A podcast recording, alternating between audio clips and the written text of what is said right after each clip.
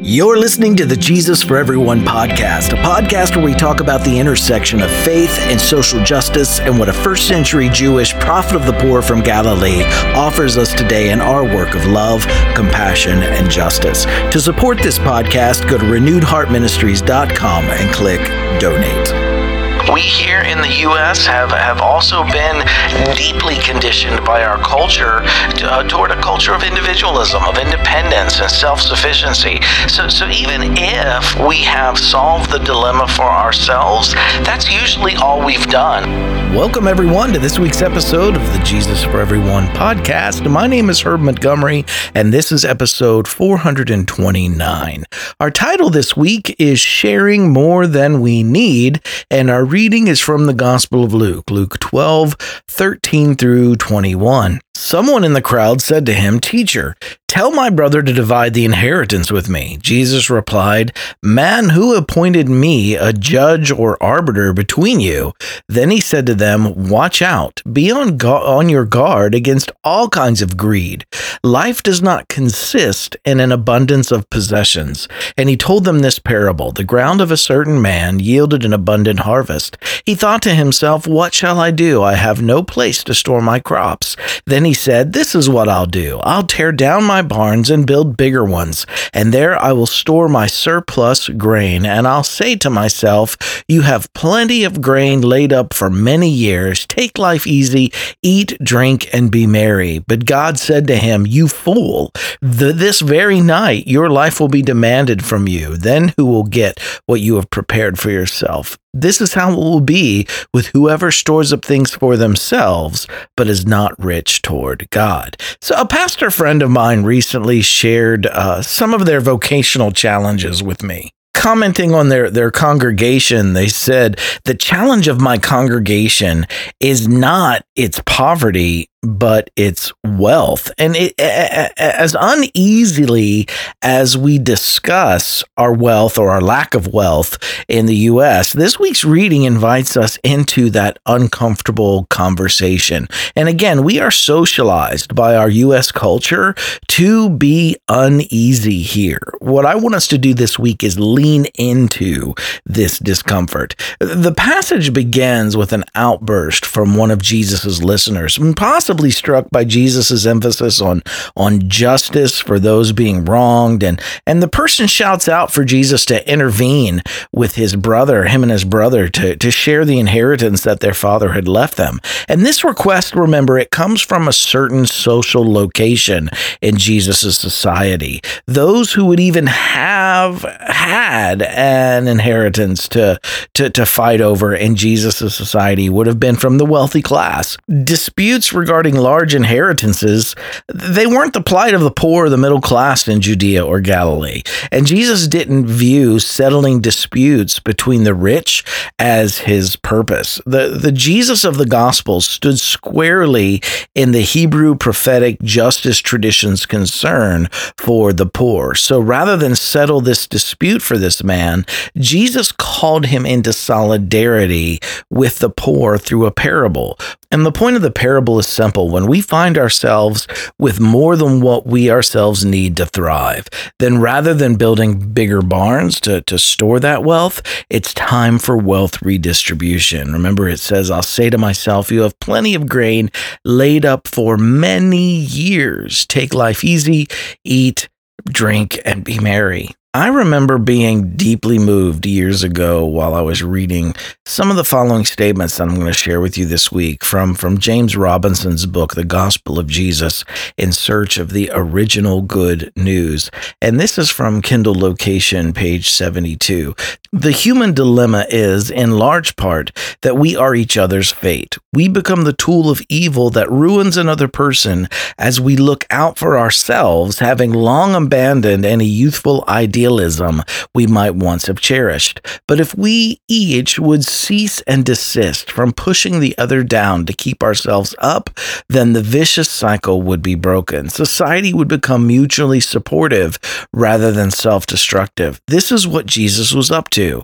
I am hungry because you hoard food. You are cold because I hoard clothing.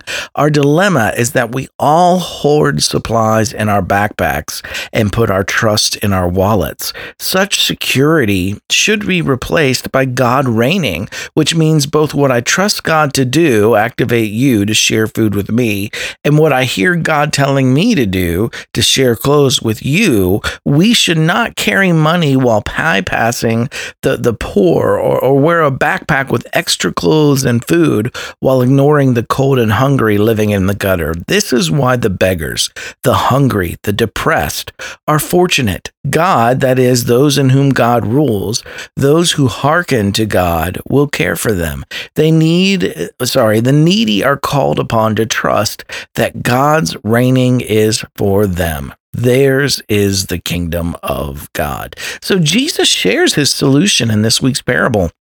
Every day, uh, we face the evolutionary challenge of survival. We here in the U.S. have, have also been deeply conditioned by our culture to, uh, toward a culture of individualism, of independence, and self sufficiency. So, so even if we have solved the dilemma for ourselves, that's usually all we've done. We've solved it for ourselves, and too often at the expense of someone else, intentionally or unintentionally. And too often we're told that that some need to go without so that others can have more.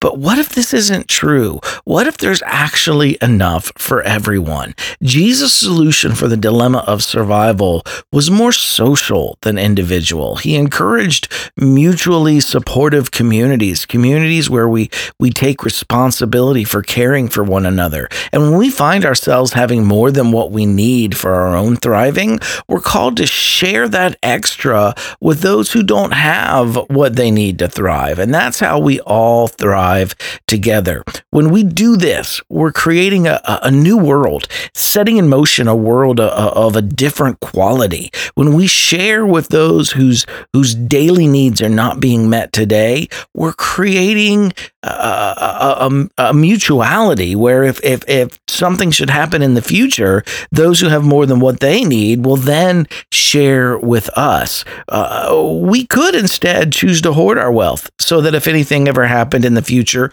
we just simply take care of it ourselves. But but that's not Jesus' solution. Elsewhere in the Christian scriptures, we read in 1 Timothy 6:17, command those who are rich in the present world not to be arrogant, nor to put their hope in wealth, which is so uncertain, but to put their hope in God, who richly provides for us with everything for our enjoyment.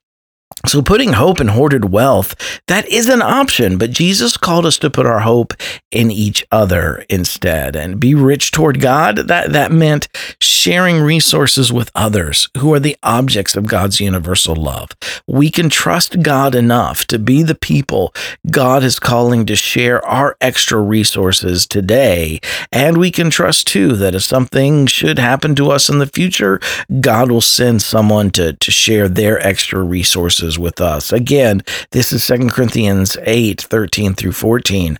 Our desire is not that others might be relieved while you are hard pressed, but that there might be equality. At the present time, your plenty will supply what they need, so that in turn their plenty will supply what you need. The goal is equality. And, and this can be done in a multitude of ways. One of them is taxation. Uh, consider this example within the early Jesus community community. In uh, Acts 4 32 through 35, it says, All the believers were, in, were one in heart and mind. No one claimed that any of their possessions was their own, but they shared everything they had. With great power, the apostles continued to testify to the resurrection of the Lord Jesus.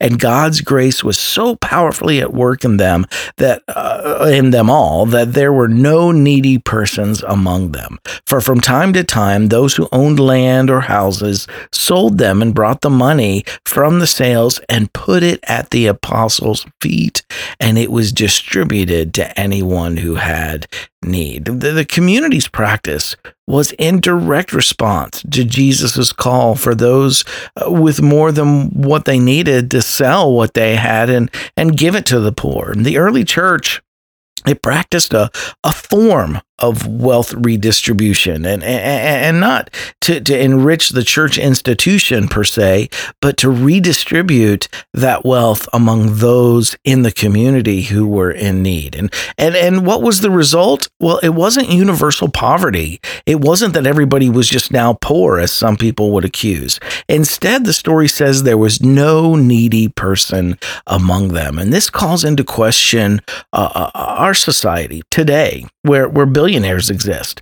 Do we want to live in a society where some people have more than they will ever need, while there are others uh, who, for whom the vast wealth disparity in our society is lethal? Would we rather live in a society with a smaller disparity between the haves and the have-nots? And how can this week's reading, how can it inform our discussions about a possible, uh, even something like a billionaire uh, wealth tax. But when we talk about economic justice, how can this week's parable inform those discussions? And I don't believe wealth disparity makes a society healthy. I, w- I want to recommend to you um, a, a, a, talk uh, by Wilkinson uh, titled How Economic Inequality Harms Societies. And I'll give a link to that uh, uh talk in this week's e-site. But I believe it's deeply harmful for, for all of us. And I want a society with less hoarding and more sharing,